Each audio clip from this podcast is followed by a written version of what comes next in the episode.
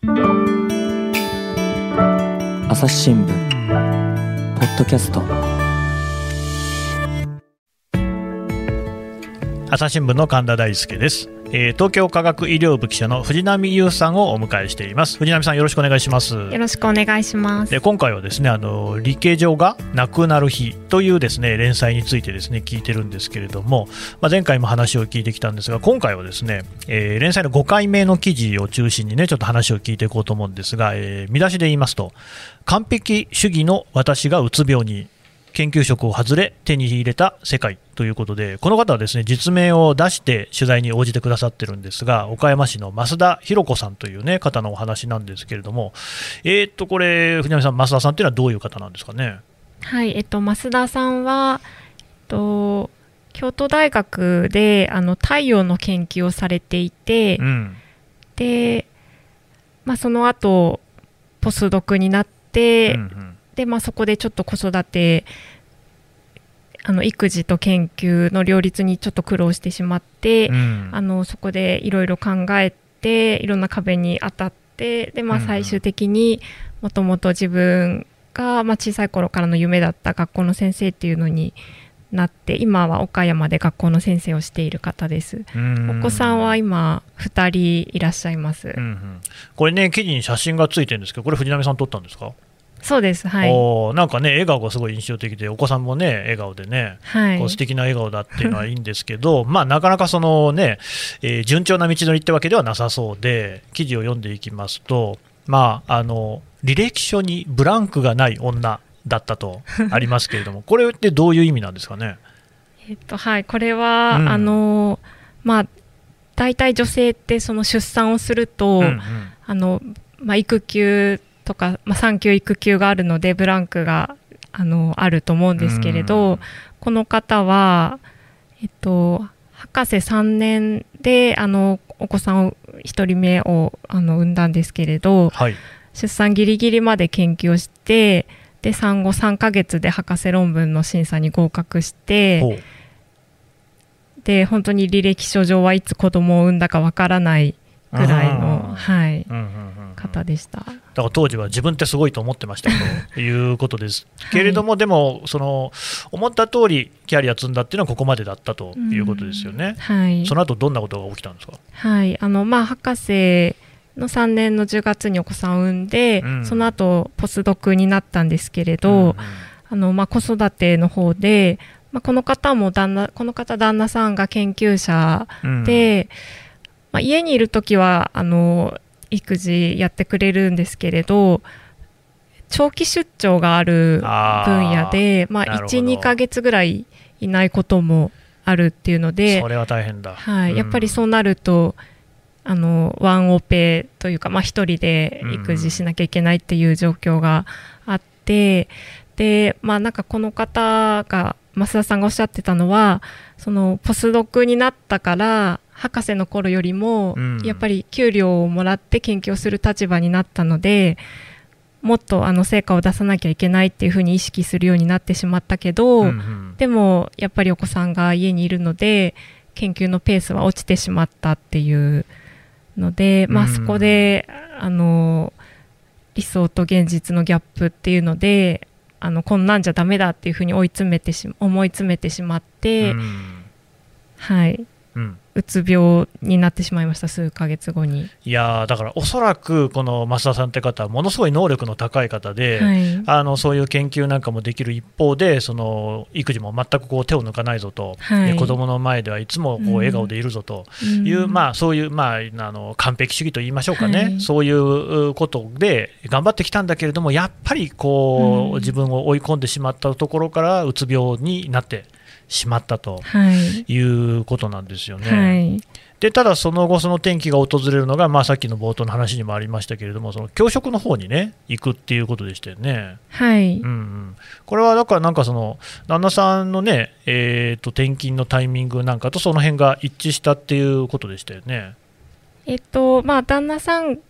があの、うん岡山に岡山大に転勤になって、うんうんでその時あの別居別居状態で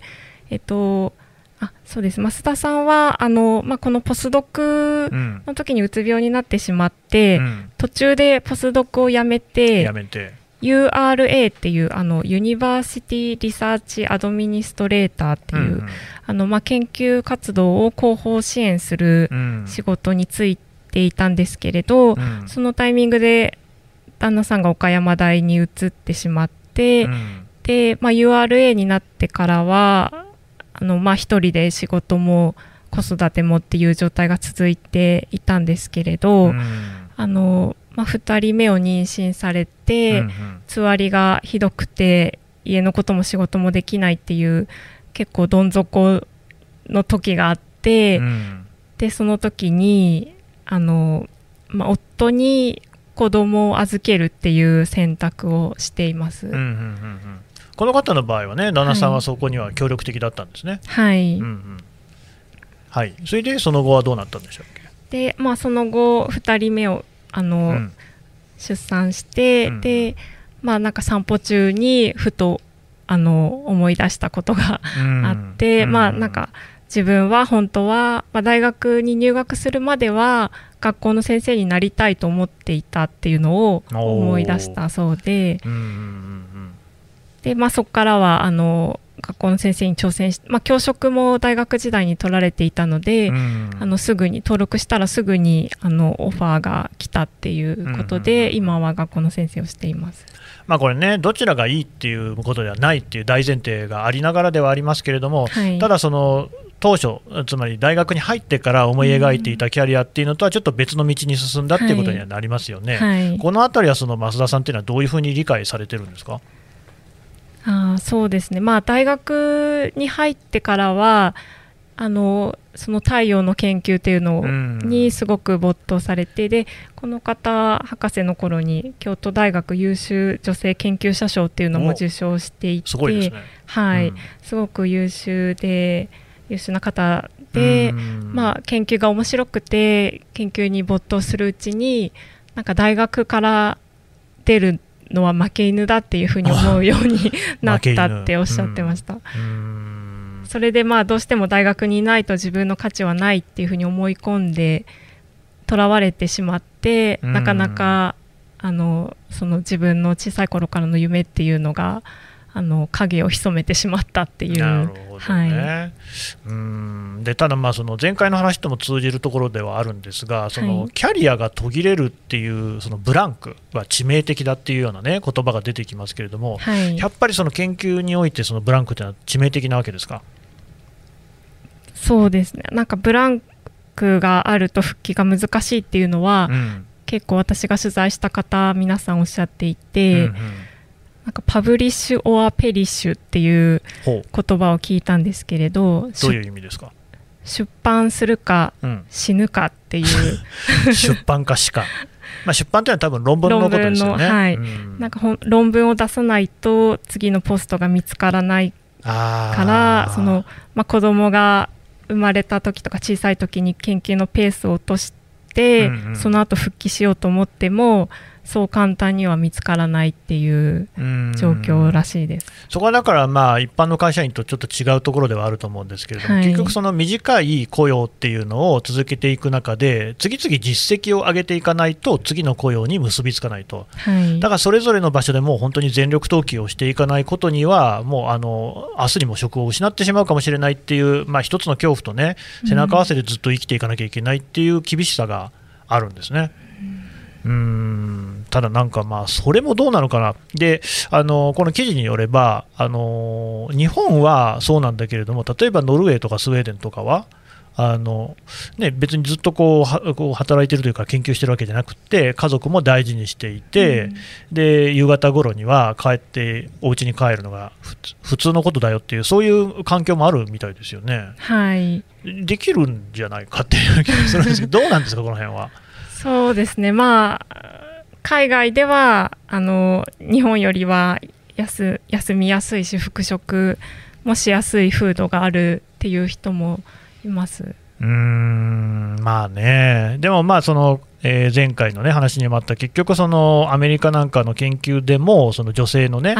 え論文が減ってるっていうような話を聞くに、はい、まあ多分日本だけの話じゃないっていうところもこれ、あるんでしょうね。はい、で、この記事の中のね、そのデータがあって、それでが気になるんですけれども、なんかその、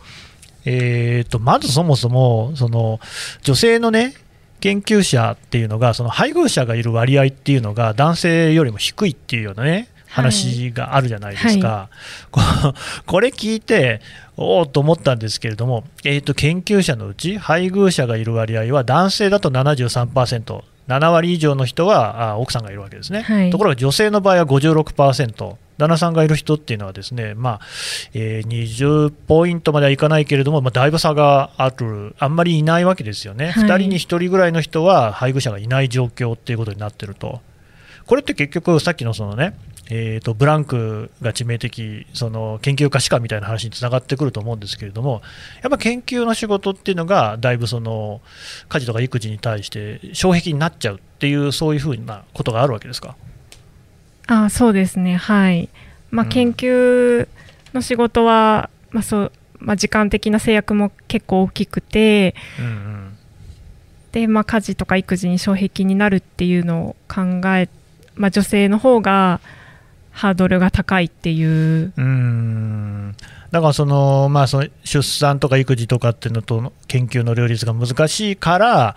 えーと、キャリアを断念するか、もしくはその子育てとか出産の方を、あるいは結婚を断念するかっていうようなことが実際に起きちゃっているっていうことなわけですよね。そうなってしまっています。でだからもう一つのそのデータで、えーと配偶者の職で一番多いのが、男性研究者の場合は専業主婦だよと、はい。まあ、割かし身も蓋もない話があって、女性研究者の場合は同業の研究者だと、はい、なんとその配偶者がいる男性の51%相手が専業主婦だっていうわけですよね。はい。やっぱりこれは専業主婦じゃないとなかなかその男性研究者も支えられないというか一緒に暮らせないみたいなところがあるわけですかね。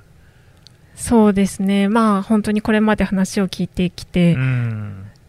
そうだなっていうのも思いましたし、まあ、うん、あの女性研究者のワーク・ライフ・バランスを研究されている方にも話を聞いたんですけれど、うんうん、やっぱり毎日研究室に出てきて研究に没頭しようとすると、うん、家のことを見てくれるような配偶者が必要になってしまうっていう。はいね、だからどうしてもそういうその専業主婦っていうのじゃないとなかなかこう、ね、研究者と一緒にいられない、でましてそのやっぱりどうしてもその専業主婦、夫の方のですねっていうのはまだまだ少ないですから、うそうなるとその女性研究者っていうのが専業主婦、夫の方を選ぶっていうこう可能性っていうのはやっぱり低くって。そうするとこうキャリアがなかなかつながっていかないっていうようなね話になっちゃってるんですよね。はい、うん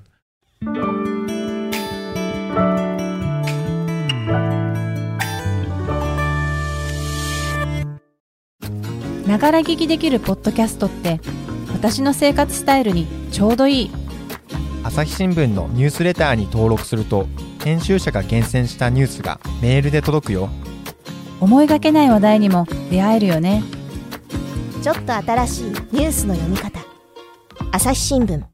これね、で僕もそのなんかインターネット検索してたら、あの MIT ってありますね、マサチューセッツ工科大学、はい、あそこなんかウェブメディアに載ってた記事なんですけれども、ノーベル賞の受賞者、まあ、これも圧倒的にやっぱり男性の方が多いんですよね。それで、この記事のデータは2018年まで、1901年からのデータなんですけれども、えー、ノーベル物理学賞が112回授与されていて、女性はたった3回、うん、えー、3人以外に女性の受賞者がいないと。でノーベル化学賞とか医学賞、経済学賞なんかも同じような不均衡があって、その科学部門、サイエンスのノーベル賞受賞者の688人のうち女性は21人だけだというんですよね。で、じゃあなんでそんなに下がるのかと。確かに女性の研究者は少ないわけですけれども、えー、と2割とかでしたっけ、はい、ただ2割だったらもうちょっといていいわけですよ、688で21ってことにはならないわけですよね。うんなんでそんなに少ないのかっていう研究っていうのがなされているそうで、でじゃあそれはそのノーベル賞が女性を差別してるのかっていうと、おそらくそういうことではなくて、まずあのノーベル賞を受賞する人の年齢っていうのが、まあ、平均的に言って、例えば、あこれは平均年齢は55歳だって書いてあります、うん、55歳までキャリアを続けられる女性っていうのがあんまいないわけですよね。うんっていうのがまずあると。で、それからやっぱりその調べると、さっきのね、藤波さんのデータと一緒で、女性のノーベル賞受賞者が結婚している、あるいは子供がいる比率っていうのは、男性に比べると圧倒的に少ない、うんそうなんですよ。つまり、やっぱりそういうこう、まあ、あの家族を持つであるとか、人間であれば普通にやっていることっていうのを、諦めるっていうことをしないと、ノーベル賞を取るような研究ができないうんっていう現実を示しているっていうことだと思うんですよね。うんこれはでもやっぱおかしいですよね。そうですね、うんなんかまあ能力の差はない男女でそんなにないないと思っているのに、うんここまで差が出てしまうっていうまあ本当になんか優秀な女性とか研究熱心な女性が続けられない現状があるんだなっていうのを感じました。なんかね、ひょっとしたら女性の方が理系向いてんじゃないかなとも思うんですよね。いやだって、その前回言いましたけれども、その日本で昔、研究者が女性でまだ全然認められてなかった頃の研究者二十何人っていうのは全員理系だったっていうのは、うん普通にそのやりたいことを選んで、そこにこうまっしぐらになった人っていうのが、みんな理系だったっていうことじゃないですか。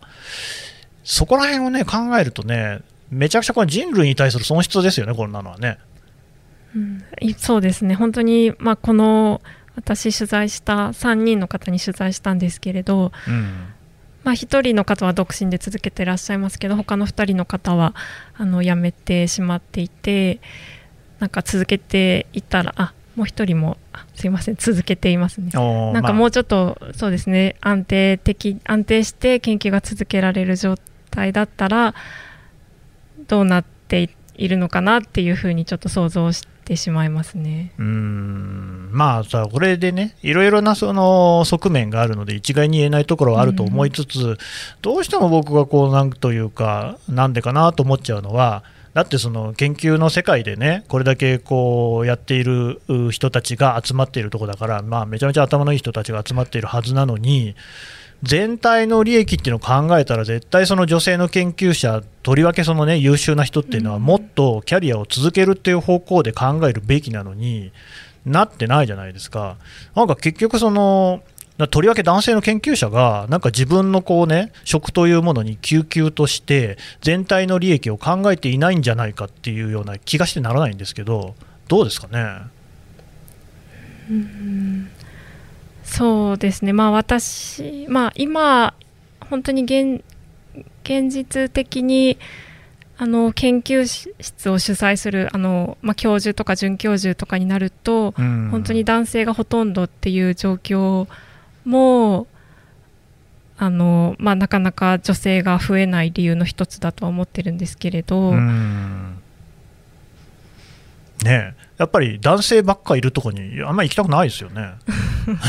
なかなかまあそうですね、本当に、まあ、この連載のあの別の回では、そういう教授のもとであのまた腹に遭ってしまったとか、そういう声もあったので、なかなかそういうあんまり女性の女性に理解がない女性研究者に理解がない研究室で続けるっていうのは難しいっていうのもあると思います。うん。だからなんとなく想像するに、それこそそのね、えー、と1回目のね、えー女性の場合だとね、夫、旦那さんもやっぱり同じ研究者で、はい。えー全然その育児、家事に理解がないわけなんですけれども、結局、その研究に打ち込んで、そのそれこそね、家のことなんかは、あの奥さんにやらせなさいというような風潮、雰囲気、考え方っていうのが背景にあるんじゃないかって気がするんですよね。うん、でそういうのがなくならない限りは、やっぱり女性がね、えーきちんとキャリアを継続するなんて絶対ありえないんじゃないかという気がするわけですよ。変わそうんですねなんか、うまい具合変えられないですかね、こういうのはね。うんなんかまあいろいろあの環境の改善もあの少しずつ進んできていて保育園とか託児所があの大学の中に整備されたり、いろんな対策各大学がいろいろ対策打ち出しているんですけれどあのまあ、制度があるだけじゃなくてその制度を使える風土が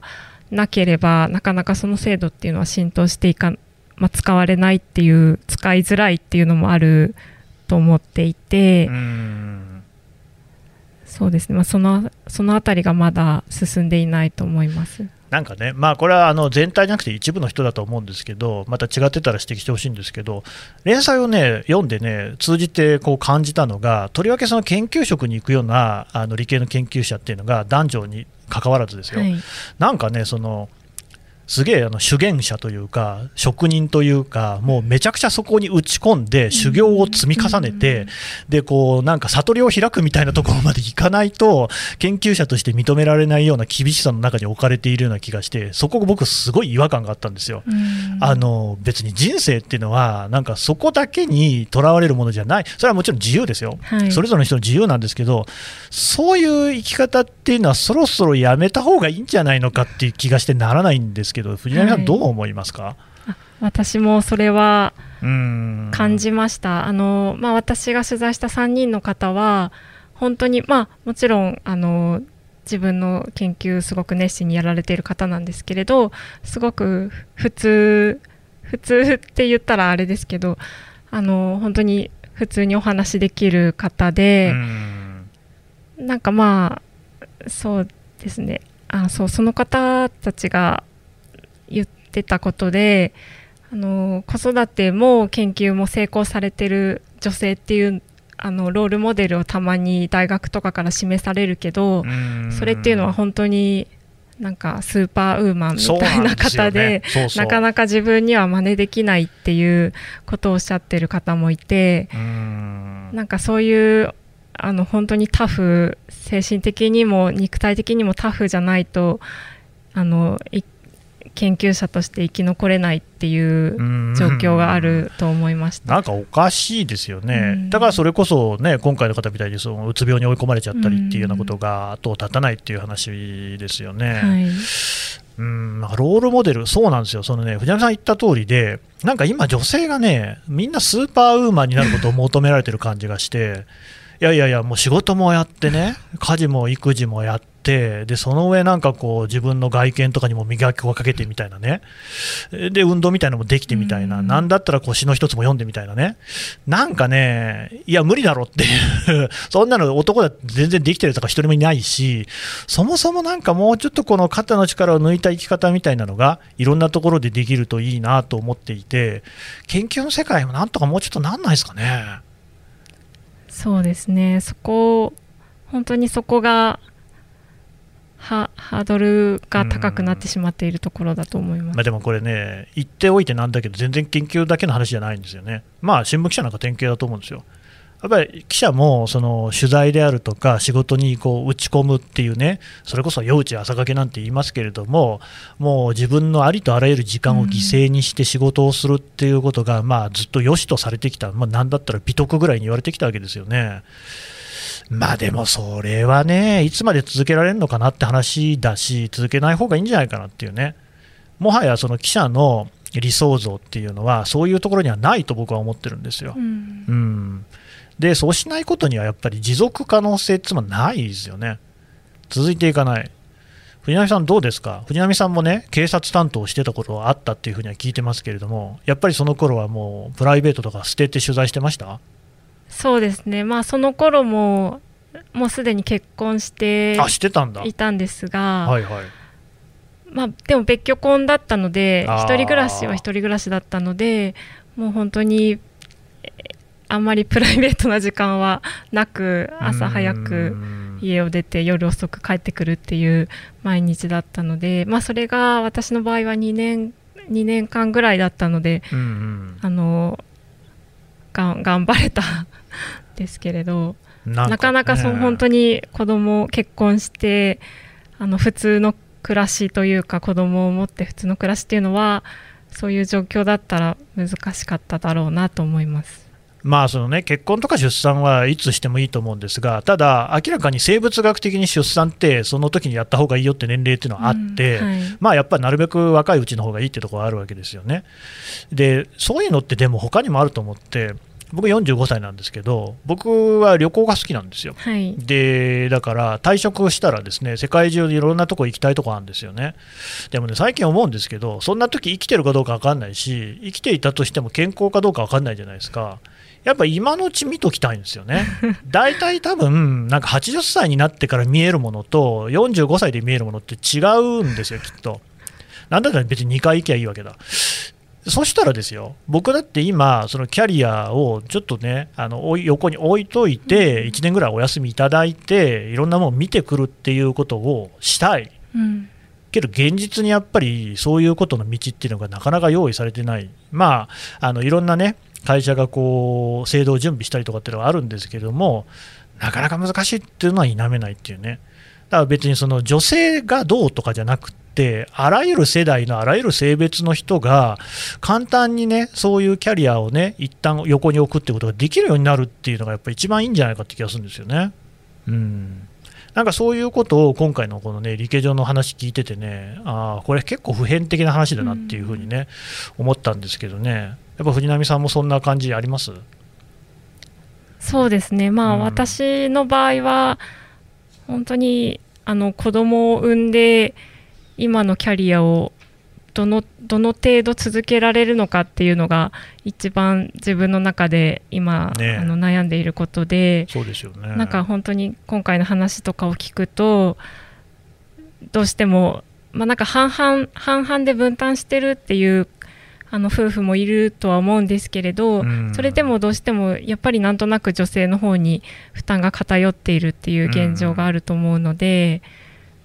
そこのはそこがむタイミングが難しいなっていうふうに思ってます。なんかね、多分でもその我々の世代でどんどん変えていくしかないんだろうなっていう気はするんですよね。まあ、それこそ実力行使みたいにしていってね、まあ、どんどん休んだらいいんだと思いますね。うん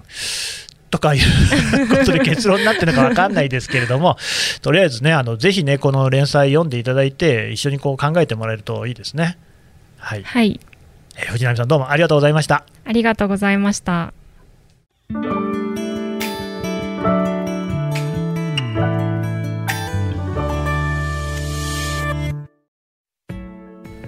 はいというわけで、東京科学医療部、藤波優記者のお話を聞いてきました。で藤波さん、ちょっとね、もう一回おさらいしておきますけれども、この連載、タイトル、なんて言うんでしたっけ理系女がなくなる日というタイトルです。ね、理系女っていうものがね、そういう言葉っていうのはななくなればね、いいかなっていうようなね、そういう思いも込めながらのそういうタイトルでしたっけ？はい、えーと、あとだからツイッターでの発信を始めたっていうことですよね。はい、3月に始めました。でとりあえず、この理系上のね、連載のそういうまあ感想であったり、発信だったりをしてたっていうことだと思うんですけれども、はい、今後も使っていくわけですよね。はい、まあ私今原子力規制庁を担当しているので、本来はね。はい、なかなか硬い 硬い話題もあるかもしれませんが、まあ、でもこれはこれでね、世の関心事ではあるし、はい。大事な話ですからね。はい、こういう、まあ、この関係でももうちょっと取材していきたいなっていうふうにあの思っているので、この関係っていうのは理系上の関係？あはい、理系へ上、ー。まあ、女性のキャリアとか、うん。まあ、理系の女性に関わらずうんうん。研究者のあのキャリアとか取材していきたいと思っているので、うん。はい、これね、僕は本当、男性に読んでほしいんですよね。やっぱりね、その理系上っていう、僕は文系男子なんで、分断なんで、分断の世界なんで、だからもう全然逆の世界を生きてきたんですけれども、理系上を通じて、こうね、見えてくるものというか、我が事として考えさせられることっていっぱいあるなっていうのは思いましたんでね、ぜひあの文系男子の皆さんも読んでください。えー、とえー理系上がなくなる日でしたねで。すははいい、あと藤波優さんの名前でね検索してくれれば出てくると思いますので、ぜひ読んでほしいと思います。藤波さんどうもありがとうございました。ありがとうございました。朝日新聞ポッドキャスト朝日新聞の神田大輔がお送りしました。それではまたお会いしましょう。朝日新聞では5月30日日曜日の午後2時から理系上はなくなるのかジェンダーの視点から考えるをテーマに記者サロンを開きます。朝日新聞記者サロン理系上で検索してみてください。この番組へのご意見、ご感想をメールで募集しています。